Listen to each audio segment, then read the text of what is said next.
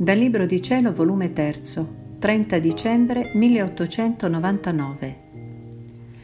L'umiliazione e la mortificazione sono due potentissimi mezzi per ottenere le grazie che si vogliono.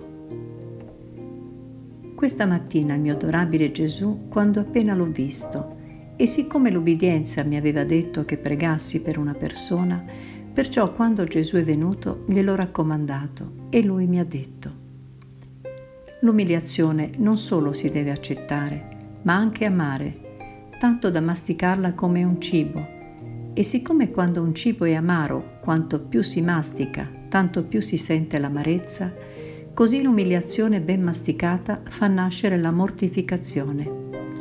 E questi sono due potentissimi mezzi, cioè l'umiliazione e la mortificazione, per uscire da certi intoppi e ottenere quelle grazie che si vogliono mentre pare nocevole all'umana natura, come il cibo amaro pare che voglia recare piuttosto male che bene, così l'umiliazione e la mortificazione, ma no.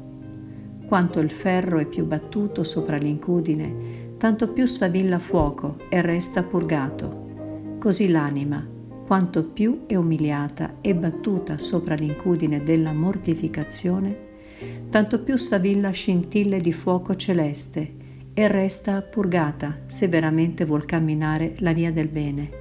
Se poi è falsa, succede tutto al contrario.